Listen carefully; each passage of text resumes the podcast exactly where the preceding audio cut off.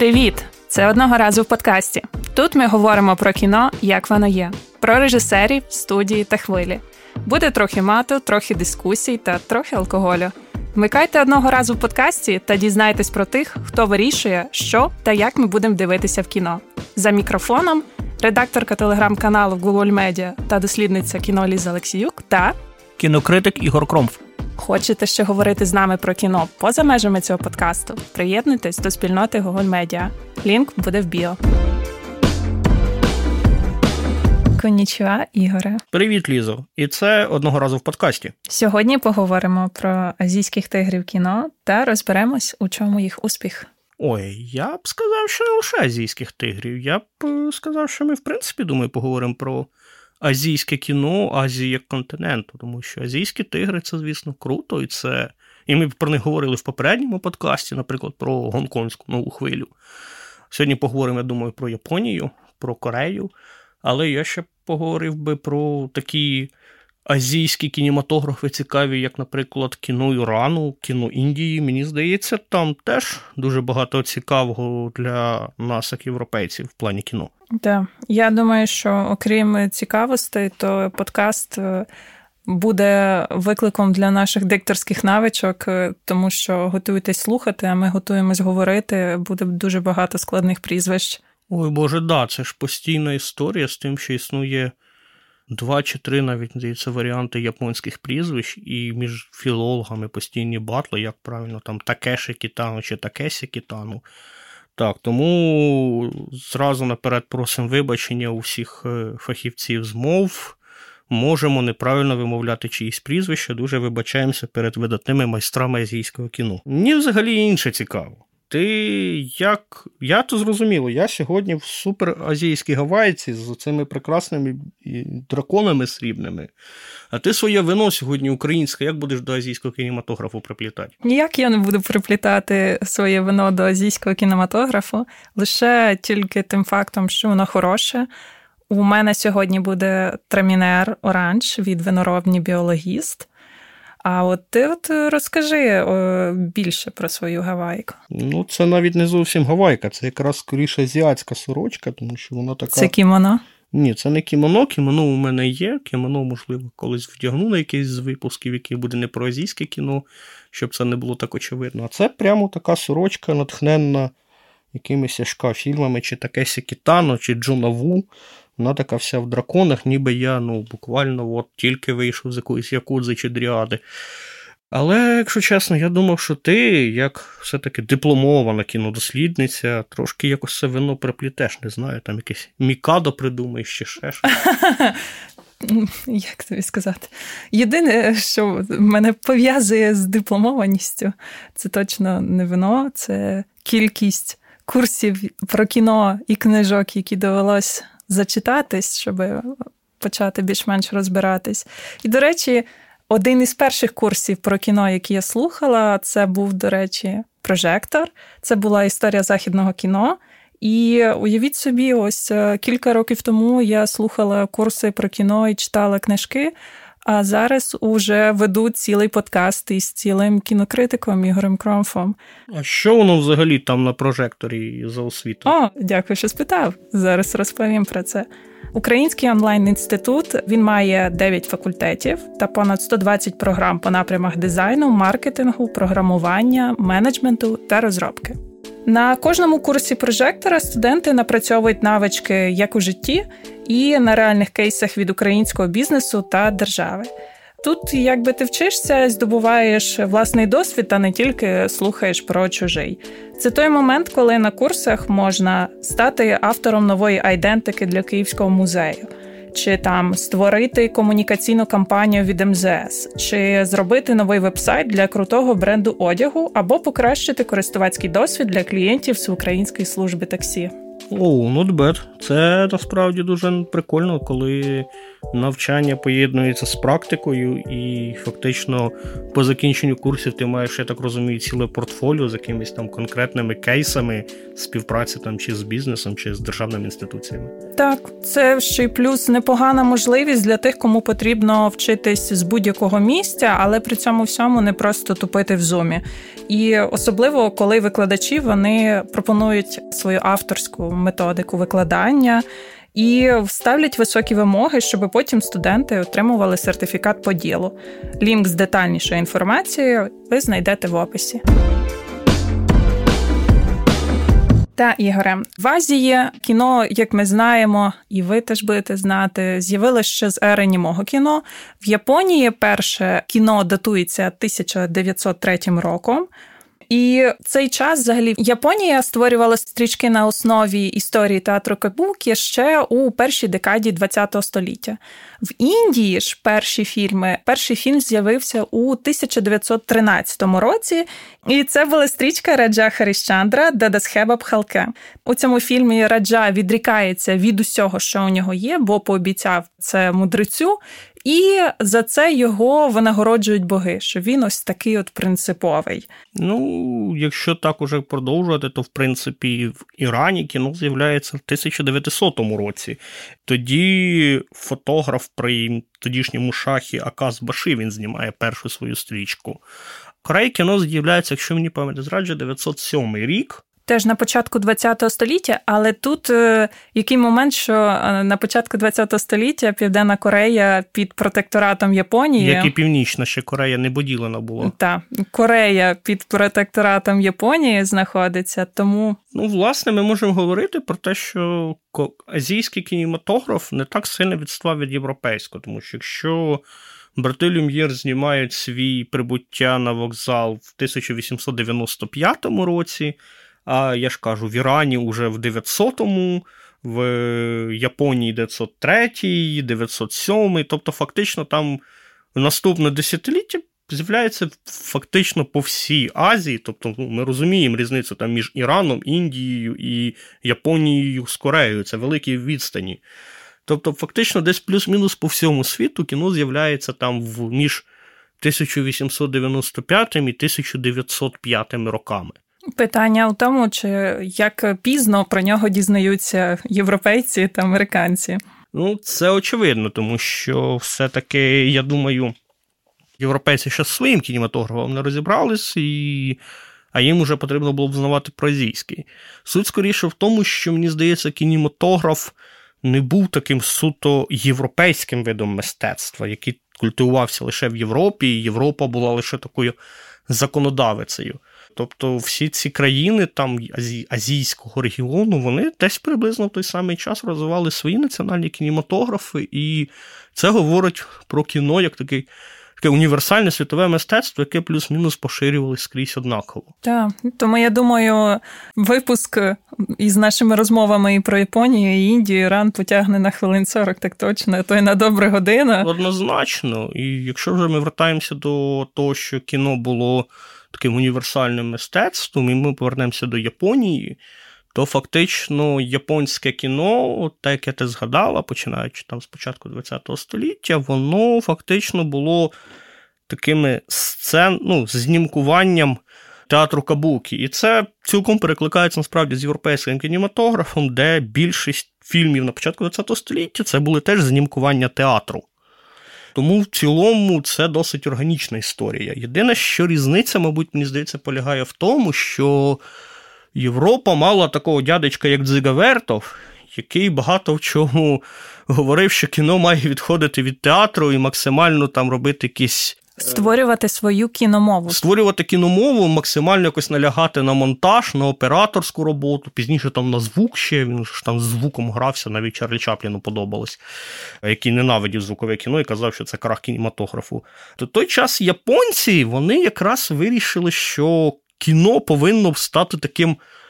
Якимось в плані засобів продовженням кабуки. І якщо ми будемо дивитися на японські фільми, то починаючи там, ну, японська золота епоха кіно, вона припадає на 30-ті роки. якщо Перша, не перша японська Взагалі прийнято вважати, що золота епоха японського кінематографу припадає на 50-ті, 60-ті, Однак, якби був, скажімо так, перший такий розквіт, і він припадає на 30-ті. І е, чим він е, особливий, тим, що цей час японці вони робили суто японське кіно з японськими приколами, зрозуміло, лише японцям. І серед них були такі представники, як Мідзугуті Кензі. Він знімав на соціальні теми, він відображав в своїх фільмах, е, він показував у своїх фільмах страждання жінок, особливо торкався теми секс-працівниць. Так само починав знімати і працював уже у 30-х Одзуя Судзіро. І його фільми дуже спокійні, статичні, і там важлива більше перспектива людини, а не камери. І тому ми так завжди його фільми ми бачимо багато красивих інтер'єрів, екстер'єрів. І один із таких найбільш іконічних і відомих класичних зразків японського кіно під його авторством це токійська історія. Ну і власне. Тут в продовження те, що я говорив про Кабукі, Кабукі багато вплинув на азійський кінематограф, особливо в тому, що стосується операторської роботи. Те, що ми бачимо в японському кіно, і зараз ми будемо багато ще говорити, я думаю, про Акіру Коросаву. Ну, Ти помітив слона у кімнаті. Так, я помітив слона у кімнаті. Всі ці японські фільми, особливо Куросава, як такий законодавець, але й от в 30-х роках в них є такий характерний прийом, вони знімають камерою з висоти десь близько 60-80 сантиметрів. Чому? Тобто, фактично така приземлена камера. Це якраз той ефект, який е, отримували глядачі кабуки, які сиділи нижче сцени, і фактично вони дивилися на сцену, ніби як е, знизу вверх.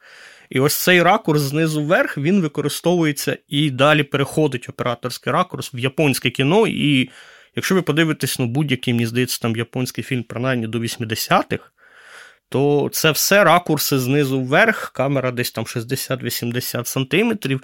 І це, як правило, японці, на відміну від знову ж таки європейців, ненавидять ручну камеру. Ручної камери в Японії теж до 80-х взагалі ніхто не використовує, бо більше них камера майже них камера рухається, але вона лише може рухатись навколо своєї осі і створювати таку от панораму, таку, типу, там під кутом, я не знаю, скільки там виходить, там 90 чи там ну, до 180 коротше, градусів. Е, І це теж такий цікавий елемент, який приходить до нас з кабуки. Інше, що важливо, що окрім кабуки, ще впливає і гравюра. Якби це було не, не неочікувано, але японська гравюра дуже впливає на те, як будується візуал японського кіно. Тому що хто дивився японське кіно, той знає, воно майже все дуже мало динамічне. Воно таке медитативне. Ось як було в 30-х статичним, так і в 2020-х лишилось. І оця медитативність, вона якраз прийшла з гравюри, тому що якщо ви бачили японські гравюри, вони, як правило, такі теж досить е, медитативні, там такі досить, як не знаю сказати, такі такі от кадри статичні. да, І оці статичні кадри гравюрні вони перенес, переносились кадрами фактично в кіно. Зокрема, і ще один важливий елемент теж з Кабулки, про який я забув згадати, це пусті сцени. Е, в японському кіно дуже багато пустих сцен. Це коли в кадрі просто може показуватись просто небо або просто якесь море, або просто поле, і це кадри, які тривають там по 2-3 хвилини. Це теж не просто так, це якраз е, та річ, яка з японського кіно перекочує в європейське, тому що ці пусті кадри вони фактично створюють ефект е, завіси театральної, яку використовують в кабукі між сценами.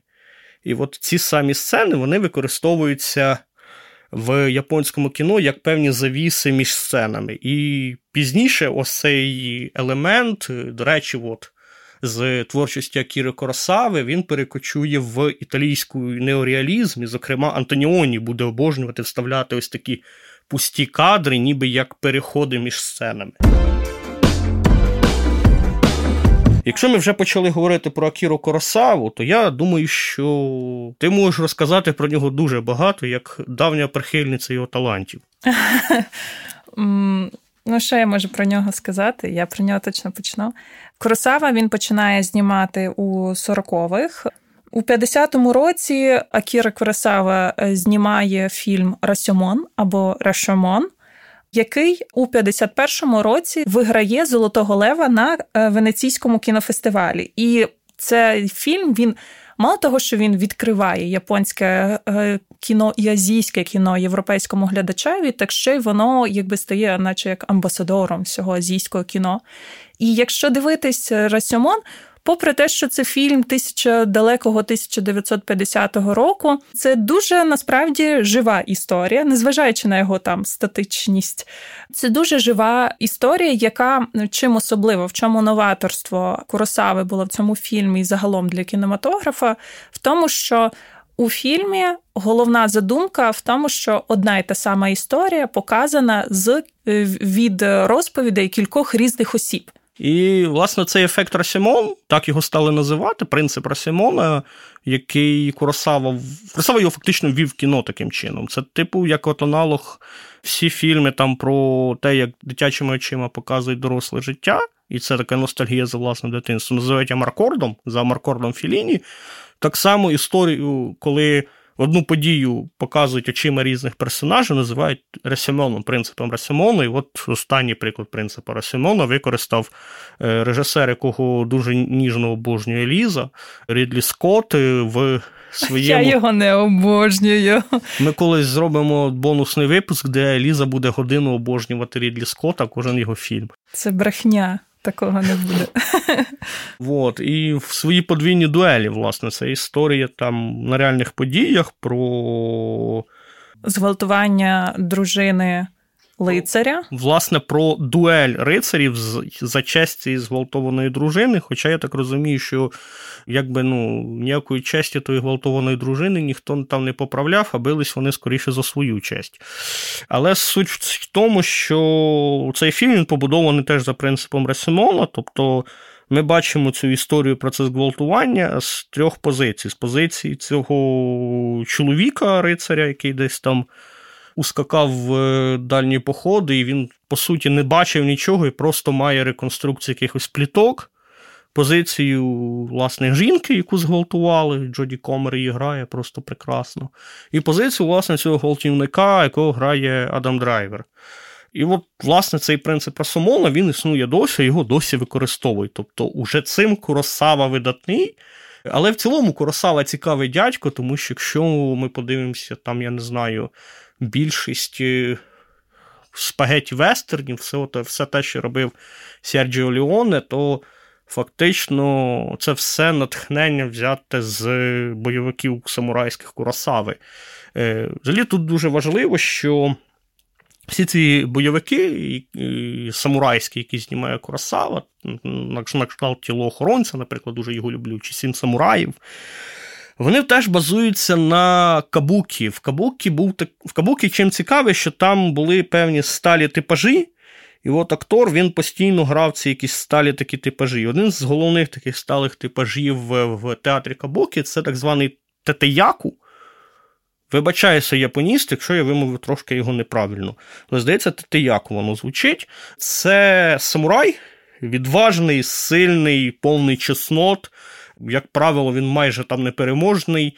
Але при цьому це самурай, якому чуже розуміння кохання, якого не цікавлять жінки, і який, для якого вищим стоїть честь і служба Сигуну. Якщо в нього стоїть там вибір між коханням і службою Сігуну, він завжди вибере службу Сігуну там чи смерть.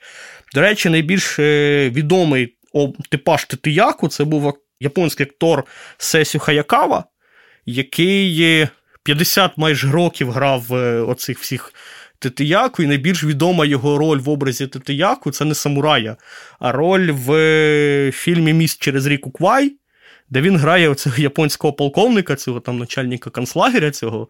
І, власне, от е, це такий от приклад, коли Тетия, об, типаж Тетияку з азійського кіно перейшов в європейське, в британський кінематограф. Мені видається, Коросава цікавий взагалі. Чому Куросава такий геніальний режисер, і так він сильно повпливав і на японське, азійське кіно, і на західне наше ось тут, тим, що він прекрасно вміє переробляти культурні сенси. Тобто він брав е, західні п'єси, наприклад, Шекспіра. Він же ж обожнював Шекспіра, і він брав п'єси Шекспіра і переробляв їх на японський лад. Тобто, якщо ми подивимося, там, не знаю, Трон в крові це фактично японська версія Макбета. Якщо ми поговоримо про погані сплять спокійно, це фактично перероблений на японський лад Гамлет. Там ран, його одна з епічних робіт, це король Лір. І ось цим він цікавий, тому що він був здатен брати якісь європейські сталі сюжети але при цьому створювати на їх основі абсолютно японську історію. І таким чином японцям це було цікаво, тому що вони бачили якісь нові сюжети, тому що ну, переважний кінематограф там до Куросави це театр Кабукі. Деякі п'єси Кабукі там не мінялися по 700 років. Тобто їх уже точно всі знали там докорінно повністю. Тобто, а тут він приносить якісь європейські сюжети, але вони абсолютно японські. Це абсолютно історії про самураїв, всі гунів, всі цю харакірі і так далі. І вони дивляться якийсь новий сюжет, але про себе, їм цікаво. Нам, як європейцям, там. Нам абсолютно зрозумілий сюжет, бо, собственно, він наш, да? я маю в виду європейський. Але при цьому це все Японія, це все якась японська культура, яка нам цікава, нова. Тобто, знову ж таки, сігуни, самураї, харакірі, чайні церемонії, тобто все те, що ми не знаємо.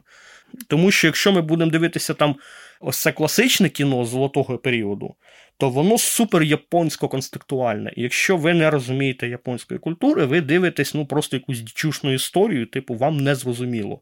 І от Коросава цікавий тим, що він зумів якийсь європейський сюжет об'єднати з якоюсь такою от японською культурною основою. Цим мені здається, він такий геніальний і такий універсальний як для азійської, так і для європейської культури. Більше того, він навіть не просто він буквально, окрім того, що він брав європейські сюжети і транслював їх для японців, і таким чином виходило кіно зрозуміле і японцям, і не японцям. В той же час він і повпливав загалом на режисерську е, спільноту, на своїми ж е, рішеннями у кіномові. Той же самий там принцип Расюмон, який ми згадували. І це навіть завершилось тим, що у його в одному з його останніх фільмів у 1990 році він зняв фільм Сни, і е, це антологія. І в одній з цих антологій Ван Гога зіграв е, Мартін Скорсезе. І от тут знову ж таки прекрасний, до речі, цей фільм Сни Акіри Куросави. Знову ж таки, це от його таке зачарування Ван Гогом, воно теж, по суті, багато в чому говорить про Куросаву як майстер переробляти сенси, тому що ранній Куросава він чорнобілий, його фільми вони в ЧБ. Уже пізній Куросава він багато працює з кольором. І якщо ми будемо дивитися фільми Куросави і той колір, який там є, там дуже насичені кольори, і вони дуже багато значать для його фільмів. Фактично, вони Ну, такий, майже такий палітра, такі відтінки, така якась гармонія, яка була в Ван Гога. Тобто, фактично, Куросава бере якусь колористику Ван Гога і теж переносить її на японський лад, на, наповнює якимись японськими сенсами. І таким чином, якщо так можна сказати, якісь задумки Ван Гога отримують якесь своє життя в азійській інтерпретації. І от е, те, про що я говорю вже хвилин 10 на цьому подкасті, Коросава, він от він геніальний цим, він цим видатний. До речі, якщо ми будемо говорити вже про Скорсезе, то Скорсезе ще і великий друг іншого режисера Сін'ї Цукамото, який фактично є одним з таких батьків японського кіберпанку. Якщо говорити про японський кіберпанк, то теж унікальне явище, воно знову ж таки багато в чому таке відповідне японській культурі. Японська культура після того, як е, її бомбила ядерними бомбами Америка, вона багато в чому вестернізувалася. Але це була дуже цікава вестернізація, тому що японці вони вміли збирати якісь європейські сенси, але при цьому грамотно їх переробляти на свій японський лад. І кіберпанк придумують не японці. Кіберпанк виникає, власне, в Канаді. Сполучених Штатах, тобто цей Філіп Дік. Це Філіп Дік. Чи мріють андроїди про електричних овець? І це, власне, Гібсон з його нейромантом. З його нейромантом. Знову ж таки, за Філіпом Діком знімають той, що біжить по лезу. Так. Це фактично перший кіберпанк фільм, якщо я правильно розумію. В той час в Японії існує спершу навіть не кіберпанк, а просто панк-кіно. Був такий прекрасний режисер Сього Ісії. І Сього Ісії багато знімав панк-кіно. Це що таке було панк-кіно? Це часто була теж фантастика. Часто це були якісь такі антиутопічні постапокаліптичні історії, де головними героями були вуличні банди. які І ці історії, вони, по-перше, там був абсолютно такий. Це таке безумство, якщо чесно. Там абсолютно рваний монтаж, якийсь взагалі хаотичний, фрагментарний такий. Там майже немає сюжету. І фактично, ви там годину, як правило, там тривають 60-70 хвилин ці фільми. Ви просто дивитесь на те, як люди їбашаться. Вони просто їбашаться все кіно. Тобто одне у одного просто пиздярять якимись металевими палицями, кастетами, ланцюгами, і все це під панк-музику. Причому під панк-музику місцевих японських гуртів.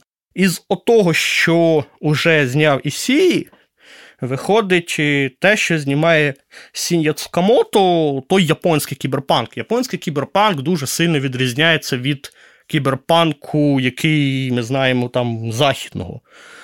Тому що перший, насправді, дуже багато ви можете зустріти, де що перший кіберпанк фільм був Тецо Залізна людина, цього ж Сінді Цукамото, але перед цим ще була дуже малобюджетна невелика історія, яка називалася Хлопчик з електростовбом. Це була історія про хлопчика, в якого з спини росте електричний стовп. Абсолютно ходить, в кадрі ходить малий, в якого з спини стерчить величезний електричний стовп. І його за це, відповідно, в школі цькують. Коротше кажучи, це така, ну, теж така суміш боді-хорора і якоїсь фантастики, і вона настільки, типу, трешова. Там більше от панку, більше цього рваного монтажу, більше оцих якихось хаотичних сюжетних склейок звісно, цього всього панк-музла на фоні, ніж, власне, самого кіберпанку. Тецу Залізна людина з 89-го року це вже більш така, я б сказав, е, витримана історія японського кіберпанку. Але вона теж дика. Якщо так е, як сказати, зациклити вплив е, японського кіберпанку і американського кіберпанку, то там, наприклад, можна згадати ж ту саму матрицю. Матриця надихалась там нейромантом Гібсона.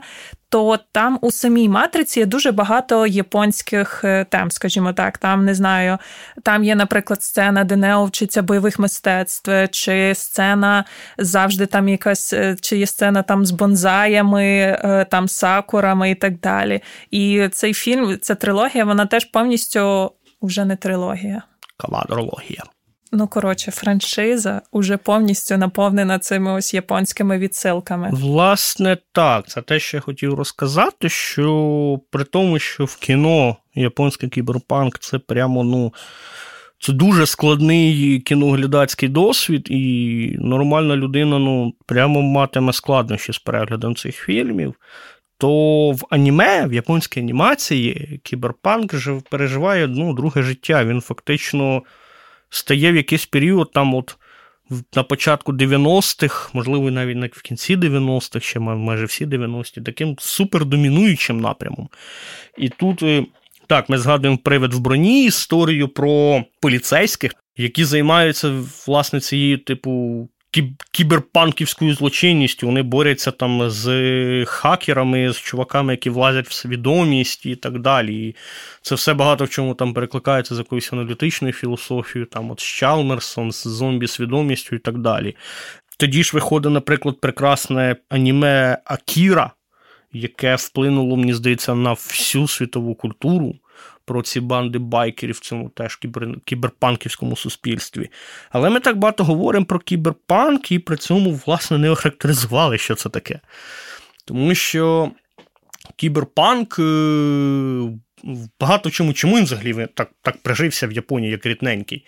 Тому що японці жили багато в чому уже в, в певній мірі в кіберпанку в порівнянні з європейцями 80-х. Тому так. що це було вже високотехнологічне суспільство. Тут додати треба, воно не взялося ні звідки у 70-х роках на Японію напало скажімо так, японське економічне диво. Це деякі навіть виділяють такими словами, що загалом в, в Азії був в 70-х стався дуже великий такий ріст економічної активності, і згодом це потім призвело частково до азійської фінансової кризи, але в той же час це дало Японії цей швидкий економічний розвиток у 70-х, технології, які ось е, у, тільки удосконалювались і збільшувалися у 80-х. Так, і власне в 80-х японці вже жили, ну, скажімо, там технологічно значно випереджали захід.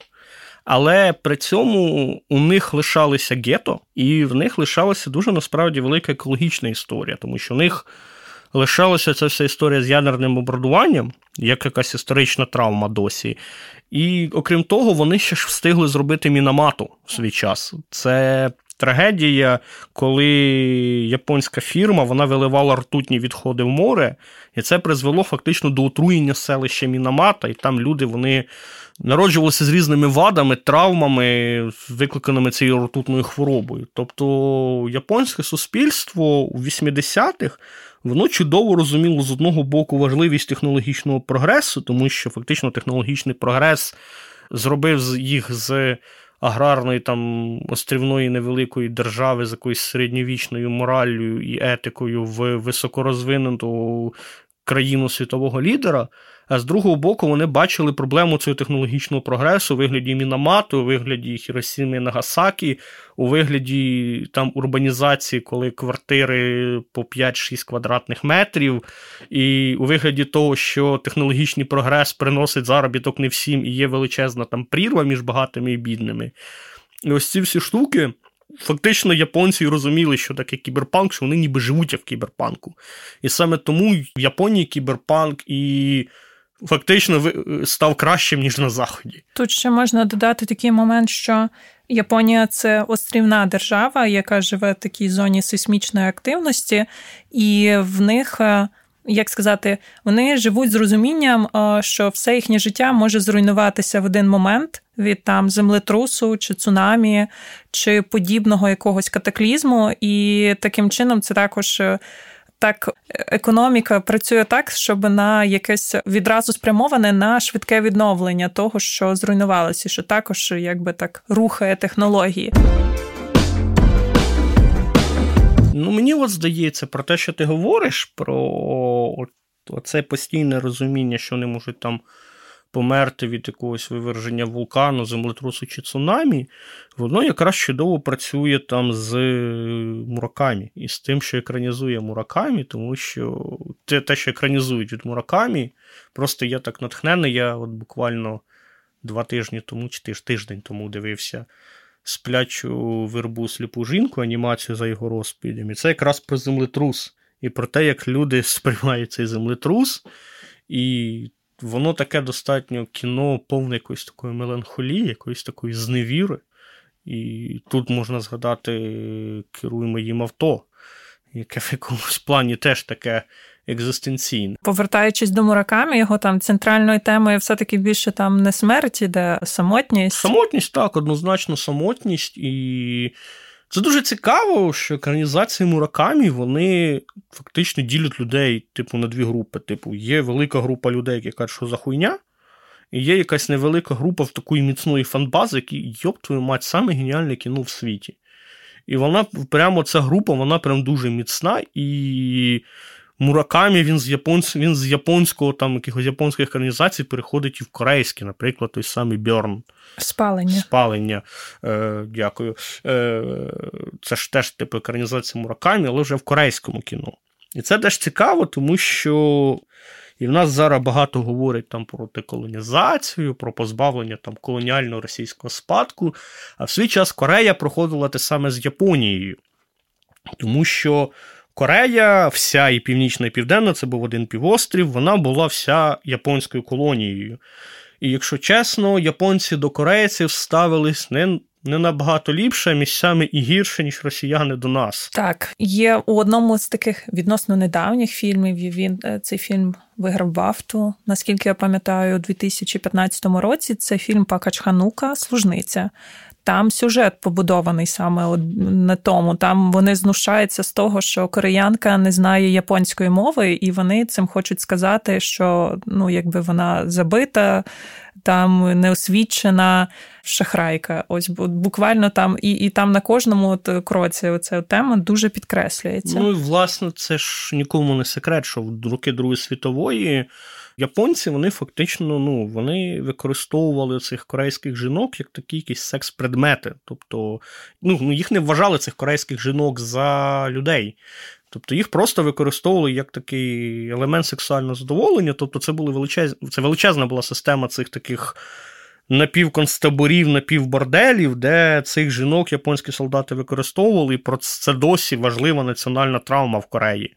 І вони досі це, скажімо так, не проговорили насправді до кінця з японцями. Взагалі, от, як ми вже говорили, корейське кіно воно до 50-х, е, фактично до того часу, поки воно не здобуло своєї незалежності, якщо так можна сказати, воно було таке сильно японське. Але після здобуття своєї незалежності і після тривалої війни між Північною і Південною Кореєю, так званої Корейської війни, яка технічно досі триває. Корейське кіно воно стає самобутнім якраз після Корейської війни. І якщо ми зараз говоримо, ми говоримо зараз про кінематограф Республіки Корея, Південної Кореї, яка обрала шлях капіталізму, але не зовсім демократії. Так, про Чучхе кінематограф і про китайський кінематограф, який Мао Цзедун е, націоналізував у 1949 році. Нема що говорити. Але Ліза може вам розказати, вона вона великий фанат цих штук. Е, Обов'язково. От там от після Рідлі Скотта відразу Чучхе і і КНР. Я, до речі, колись писав е, наукову статтю про Чучхе. Я для цього перечитав всі праці Чучхе, вони є всі. Як увірував? Ні. Але це насправді досить смішно. Якщо не якщо не, якщо не задумати, що за цим стоять концтабори і розстріли, то читати статті про Чучхе це прямо ну, це типу дуже забавно. Але Так, але що було в Південній Кореї? Південній Кореї, я ж як, Південна Корея після друг... після Корейської війни вона пішла шляхом е, капіталізму, але не зовсім демократії. Тому що е, з 50-х років це була досить авторитарна держава. Не досить це була авторитарна держава. Так, і в 50-х роках, е, власне, корейське керівництво вирішує, що кінематограф це прямо самий важливий напрям мистецтва, який вони мають нормально фінансувати. Але є один нюанс. Вони вважали, що кіно повинно бути все пропагандистське, і воно повинно бути повністю підпорядковане пропагандистським цілям, зокрема пропаганді антикомунізму. І чим це було так погано, тим, що в країні була встановлена цензура на повністю антикомуністичне кіно. Тобто, про що зараз йде мова? Е, не то, що не можна було там знімати якесь кіно, яке якось там неоднозначно дивиться в сторону Північної Кореї, чи там що ще. Ні, ні, ні, ні. Якщо ви навіть знімаєте якусь. Е, абсолютно нейтральну, насправді, там мелодраму про людей з Сеула, взагалі не зачіпаєте тему там комунізму, антикомунізму, просто знімаєте там про людські якісь стосунки, це теж було заборонено все кіно тоді мало бути спрямоване виключно на антикомуністичну пропаганду. І очевидно, що ні до чого хорошого це не призводило, бо ніхто анти... бо ніхто не міг знімати багато хорошого пропагандистського кіно. Це ми, до речі, можемо зараз спостерігати в Росії, яка вкладає якісь скажені гроші в свій пропагандистський кінематограф, а виходить все те, що ну, дивитися без крові в очах неможливо. Та і в Кореї в цей час до чого доходила цензура, що сценарії перечитувалися на урядовому рівні. Це звірялися, вивірялися буквально там якась причетність до там можливого комунізму. Звісно, не знаю, наскільки можна порівняти з макартизмом у Сполучених Штатах, але я думаю, що в Кореї було все набагато серйозніше. В Кореї було однозначно все серйозніше, тому що ну, макартизм, ми про нього говорили, це теж була така достатньо неадекватна історія, але вона все ж була, ну, все ж. Е, треба розуміти, що Америка була значно демократичніша, так чи інакше держава, і там були демократичні якісь інституції. Кореї на той час демократичними інституціями було туговато. Але ситуація змінюється, і в 1961 році в Кореї стає міністром культури Олександр Ткаченко. Ні, звісно, не Олександр Ткаченко, їм пощасливо, і в них стає міністром культури Кім Дон Хо. Кім Дон Хо вирішує, що з кіно треба щось робити, бо на 60, бо в 60-х роках фактично на корейське кіно ніхто не ходить, бо ніхто не може дивитися всю цю пропагандистську клюкву, і американське кіно повністю заполонило зали. І тоді він створює, не знаю, там пише чи формує якось закон про корейський кінематограф.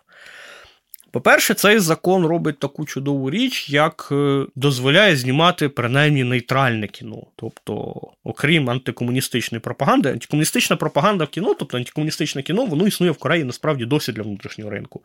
Це такий окремий специфічний жанр південно-корейського кінематографу, який існує досі. Просто він. Ми про нього мало знаємо, бо він він дуже для внутрішнього ринку, типу. Але він дозволяє вже цей закон знімати нейтральні якісь історії, знімати мелодрами, трилери, бойовики, тобто якісь історії про корейців, які там ну, не шаблонна пропаганда. І друге, що дуже важливе за цим законом, і що. Власне, забезпечило таку популярність корейського кінематографу в Кореї, як мінімум, це те, що цей закон зобов'язував корейські кінотеатри протягом 146 днів в році транслювати в прокаті корейські фільми. Якщо кінотеатр цього не робить, його позбавляли ліцензії і закривали. І це дало поштовх для такого певного ренесансу корейського кіно. Тоді починаються вливатися гроші, корейське кіно існує, і таким чином воно існує до 72-го року. В 72-му році стається така історія, що приходить до влади так звана Четверта Республіка. Тобто, ну, фактично міняється один авторитарний режим іншим.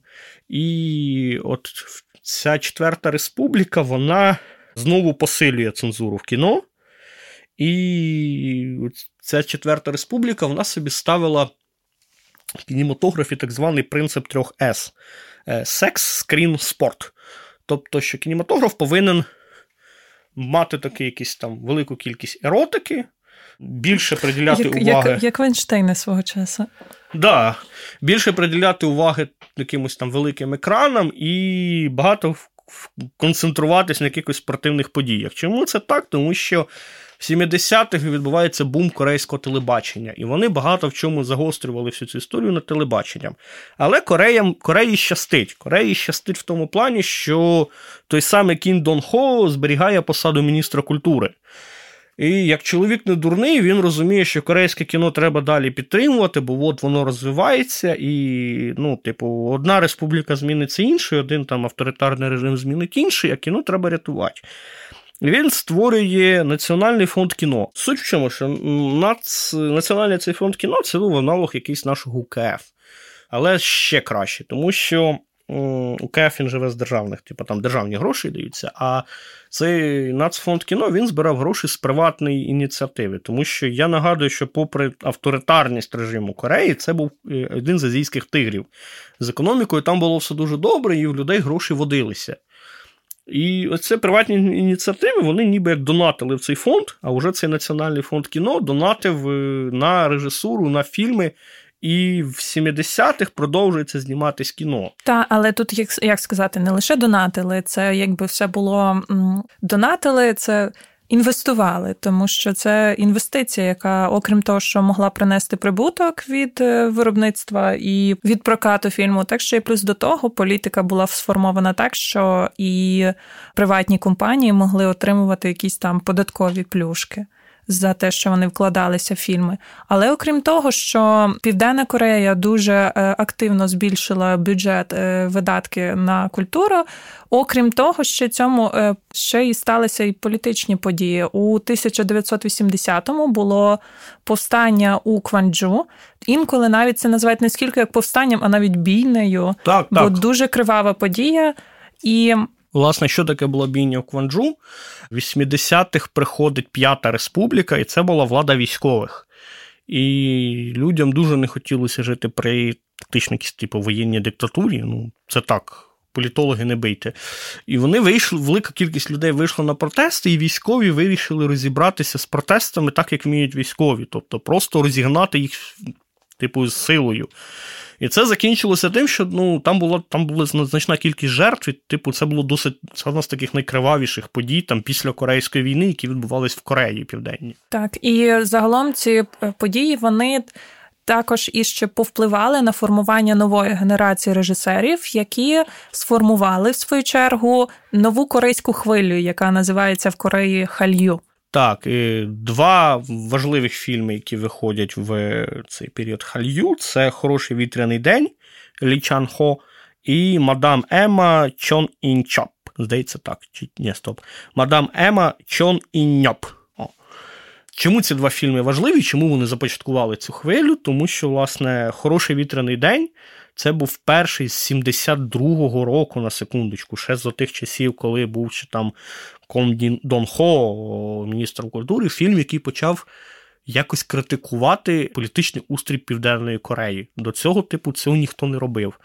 А мадам Ема це фактично був там перший фільм, який після приходу П'ятої республіки, цієї цих військових, який почав говорити про тему сексу і досить відкрито про тему сексу.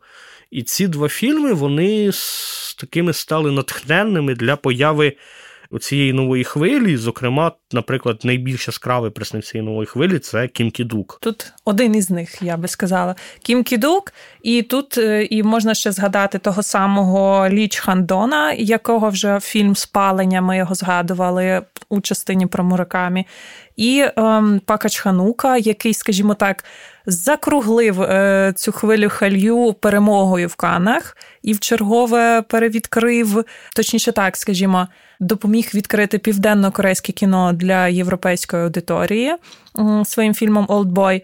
І загалом для цих фільмів, от те, що сказав Ігор, що ще властиве, це вони почали дуже активно говорити на соціальну тематику. Там, наприклад, м'ятна цукерка Ліч Хандона, це вона розповідає і точніше так рефлексує і про.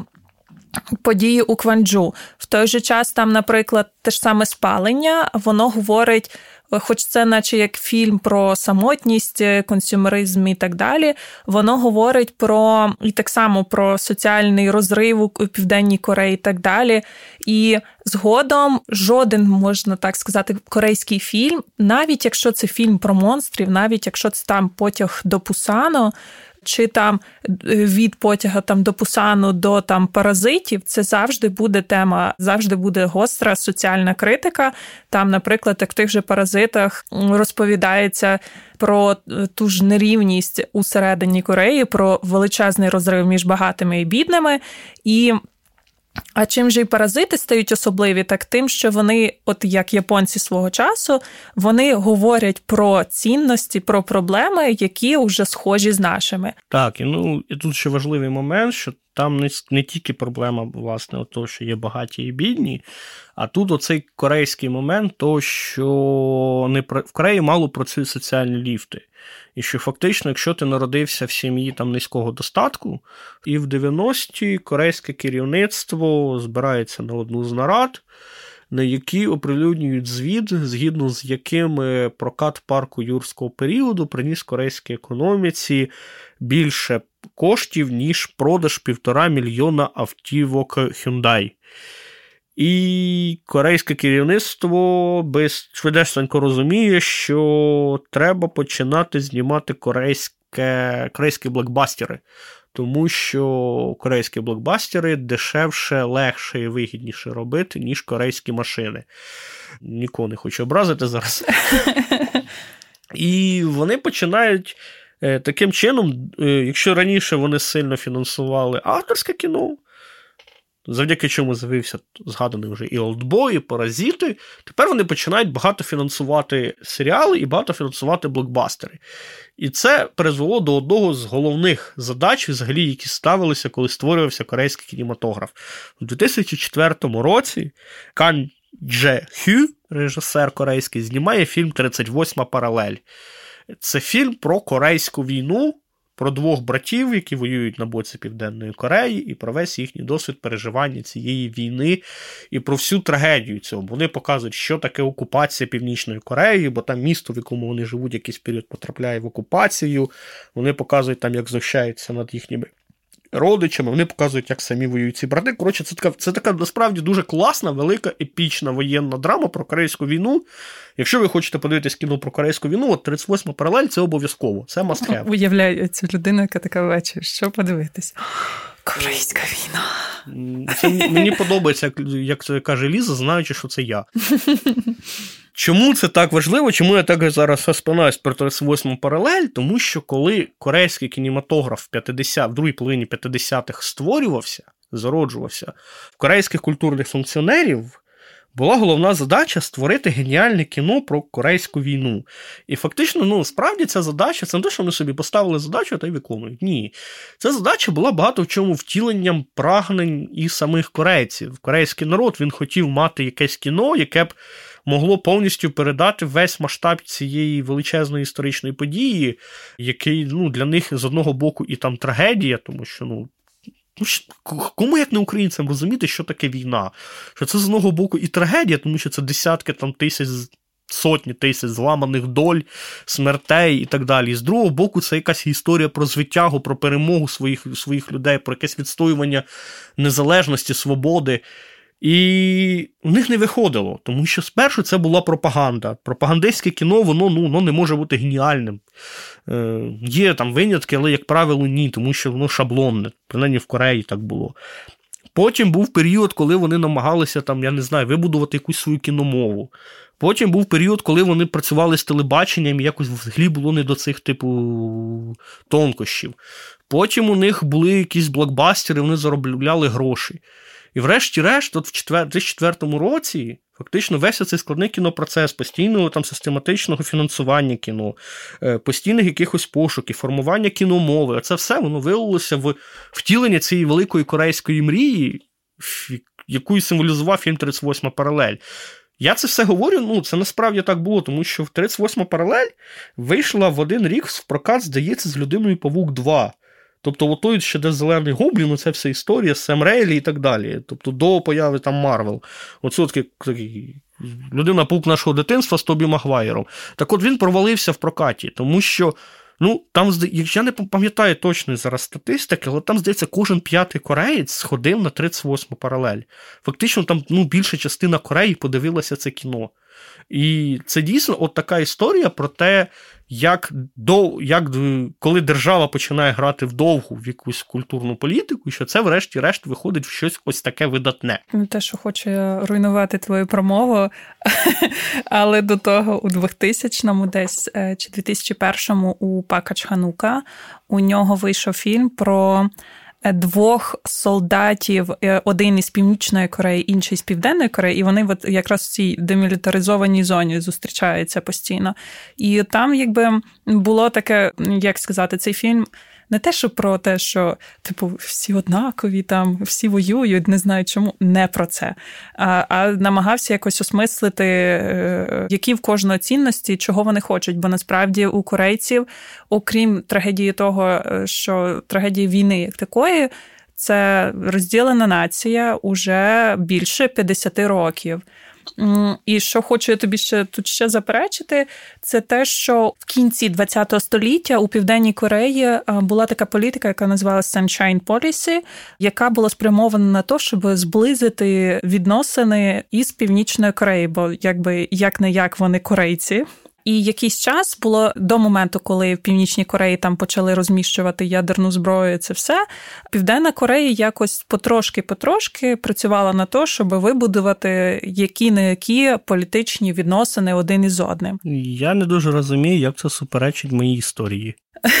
Тому що, е, ну окей, е, фільм 38 паралель, е, якби там зірвав касу, але ну якби ну я не думаю, що це це єдиний фільм, заради якого вся південно-корейська індустрія ні, ні, ні. Він... працювала весь цей довгий час. Ні, я, він не те, що єдиний фільм, він скоріше став фільмом, який втілив оце прагнення. Звісно, що там були десятки ще фільмів про війну, але фактично цей фільм він став такий, який ну, став культовим для корейців. І він фактично от, він втілив оті цінності, які вони закладали, коли створювали кінематограф багато в чому. Тому це такий важливий фільм, і тому я так емоційно про нього розповідав. Так, але тут вже на твій же захист, якщо тут ще додати, то загалом це дуже яскраве підтвердження того, що в Кореї такі гаддем люблять ходити в кіно, і це.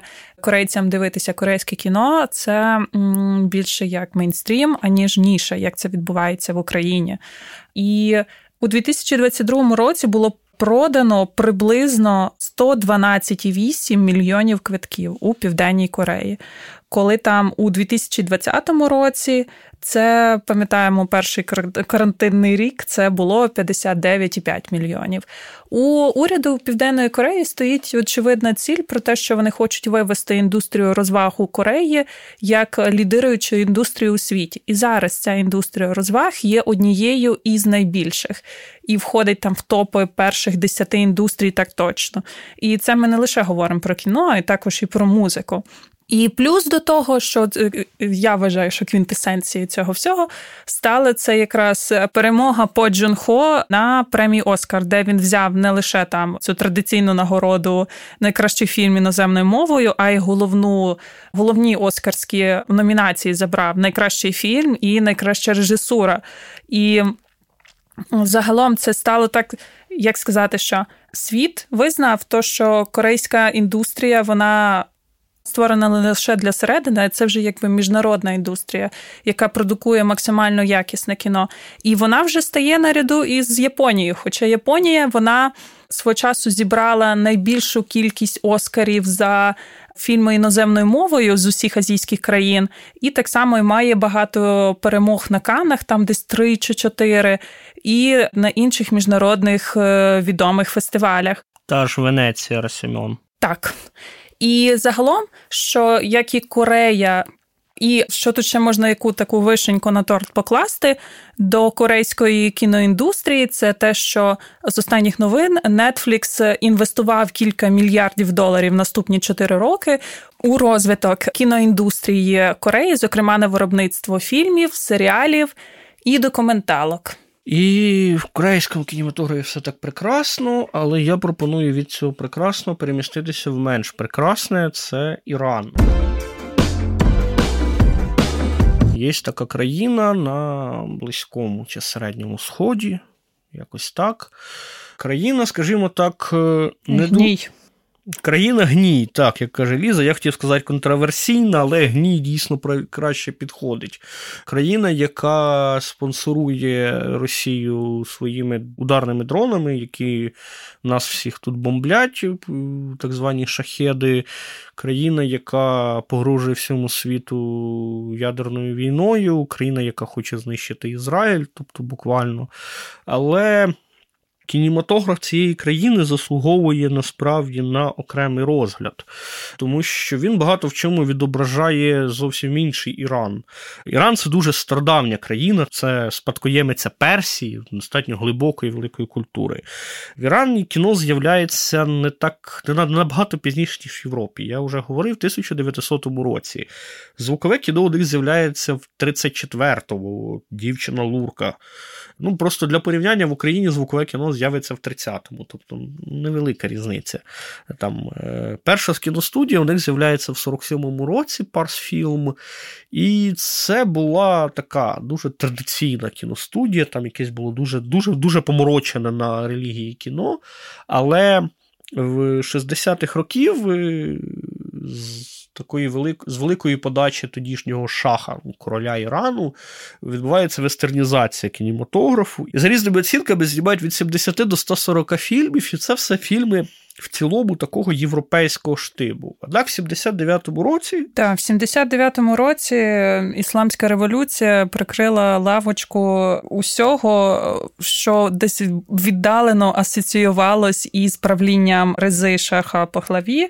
Це там від зороастризму до кінематографу. Ну, якщо говорити конкретно про кінематограф, то лідер цієї ісламської революції Аятойла Хомейні він проголосив кінематограф харамом, і вони спалили 180 кінотеатрів так. Е, за рік. Вони фактично спалили всі свої кіноринки. Але як через років 10, після того, як стається ця революція, навіть трошки раніше. У 83-му році з'являється оця Фарабі Cinema Foundation. Так, з'являється Фарабі Cinema Foundation, тому що ці урюки насправді тут ніяк, ніякої відношення до ісламу, то скоріше до того, що вони взагалі творять ці. Представники іранського уряду, вони починають розуміти, що кіно треба все-таки знімати, бо якби ну, кіно не такий уже і гріх. І вони починають ніби як фінансувати в кіно дуже цензуровано, але тим не менш в Ірані виникає нова хвиля іранського кіно. І це дуже важливо, тому що оця іранська нова хвиля, її найбільш там яскраві представники це Аббас Кіарастані, це Джафар Панахі, це Азгард Фархарді. Це все дисиденти, це все противники іранського режиму, і вони багато своїм чому кіно виступають проти цього проти цього режиму Ятол, проти цієї всієї іслам, іранської ісламської диктатури. Взагалі, чим цікава ісла іранська нова хвиля, по-перше, вона дуже натхненна італійським неореалізмом. Тобто, якщо ви дивилися Антоніоні, Філіні, ви розумієте, про що мова це.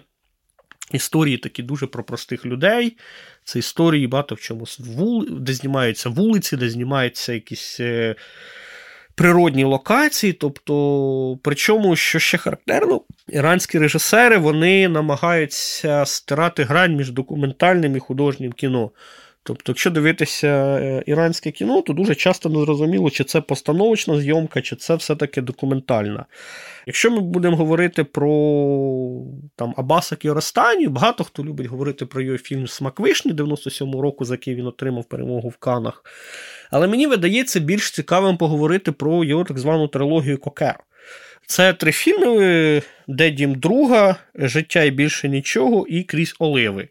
Їх об'єднує те, що вони всі розповідають про село Кокер на Каспійському узбережжі.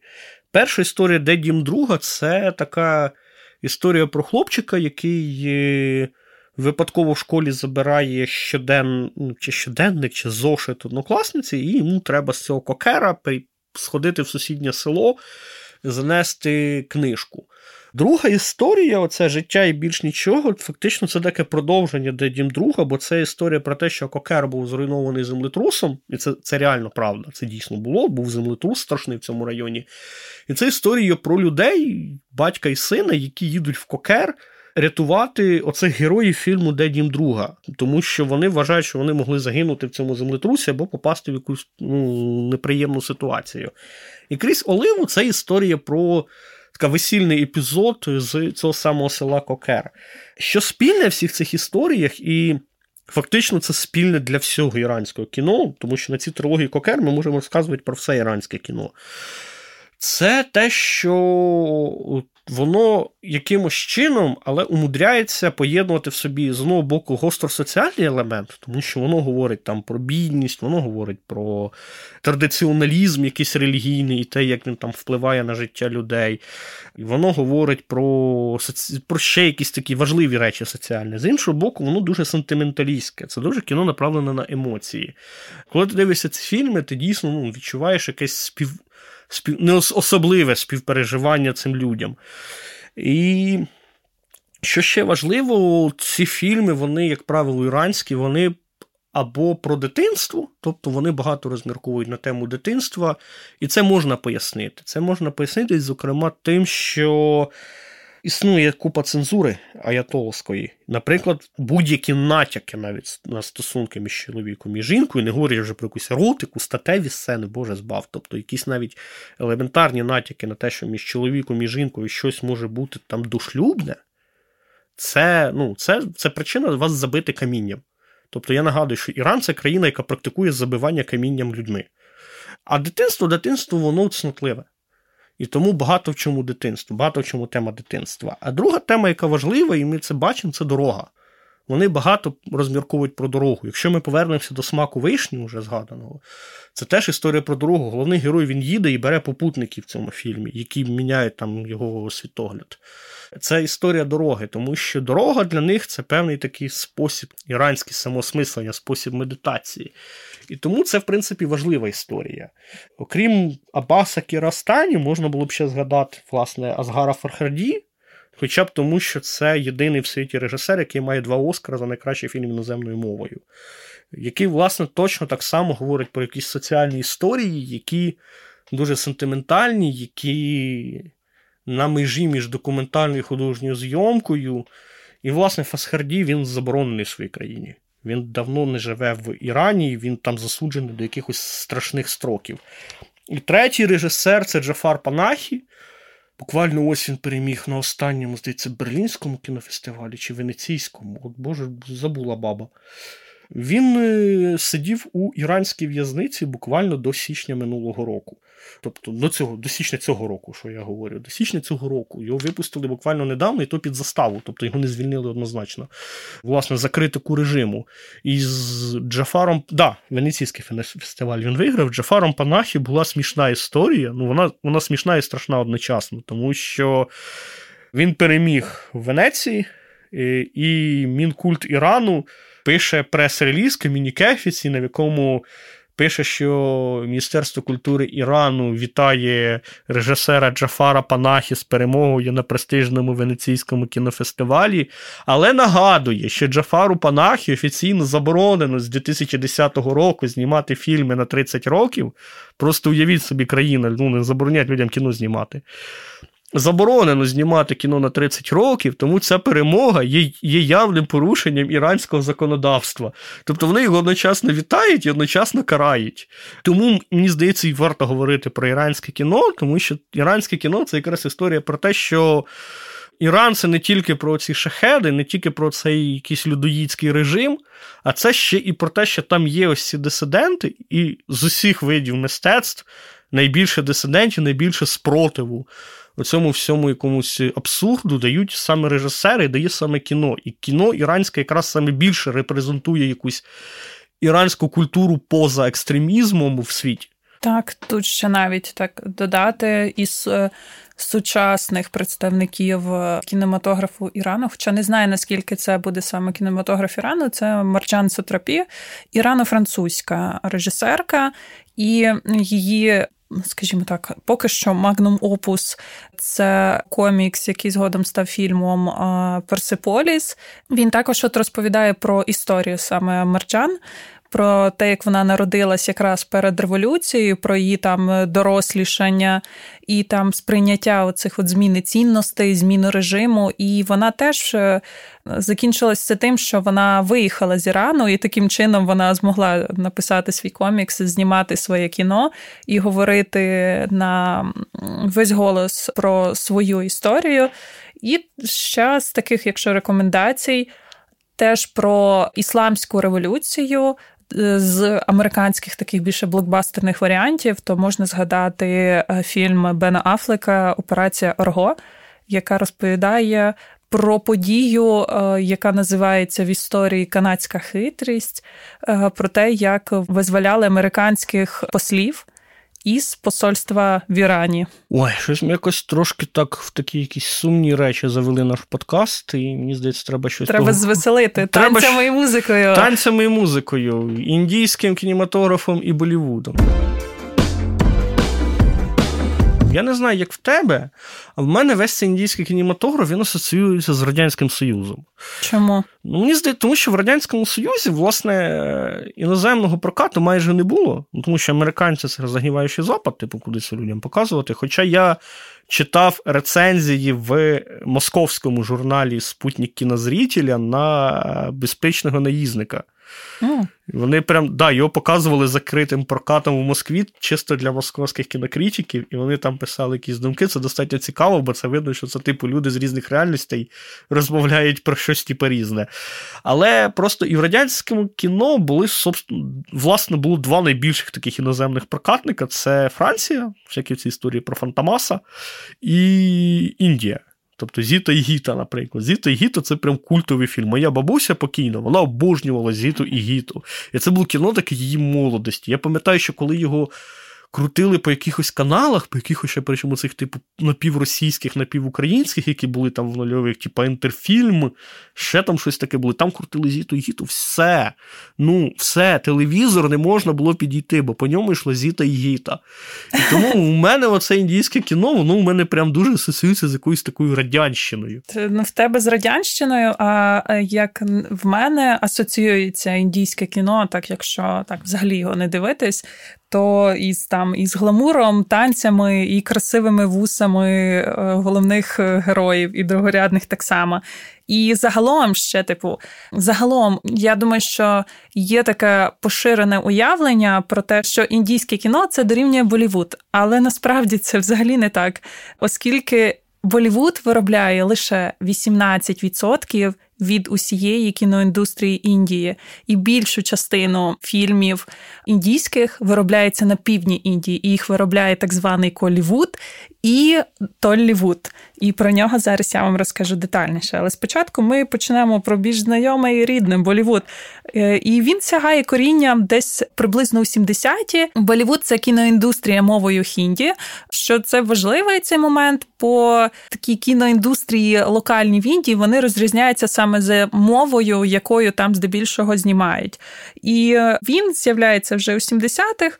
І Основна тема, і чим так запам'ятався е, Болівуд, це тим, що його він знімає завжди про любов.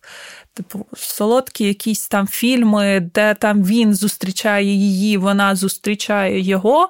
І це все це все продукує Болівуд. І в той же час Болівуд це саме та індустрія, яка найбільш найбільше експортує свого кіно і найбільш якби визнана і сприймається світом. Але що тут ще є із інших індустрій, це Болівуд походить від е, міста Бомбай, яке зараз називається Мумбай, та суміші слова Голівуд, це очікувано, як і всі інші подальші назви. І найбільше фільмів виробляється тамільською мовою це в Коллівуді, і фільми мовою Телугу це у Толлівуді. І вони відрізняються так само і тематично і за настроєм, бо коли там Болівуд це більше романтика, любов, танці, музика, то там Колівуд чи Толлівуд це більше такий екшен, драма. Ну, звісно, з музикою і з танцями. Якщо, наприклад, згадати нашумілий фільм Арарар, який у цьому році отримав Оскар за найкращий саундтрек, який, між іншим, сцену з цим саундтреком у фільмі знімали біля Маріїнського палацу, то це фільм знятий мовою Телугу, і відповідно цей фільм знятий був у Толівуді. Попри розповіді Ігоря про оцю от, е, про доступ індійського кіно до радянського союзу, в усьому світі е, індійське кіно не настільки так було поширено. Е, звісно, воно було поширено в тих містах і країнах, куди емігрували індійці.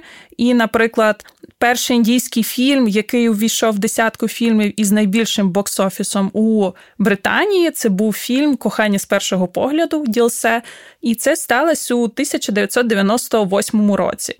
Зараз, якщо говорити про індійські фільми, це не є щось закрите чи чисто доступне лише там синофілам, які люблять щось дивитись цікаво. Ця індустрія більш ніж відкрита і доступна дуже широко.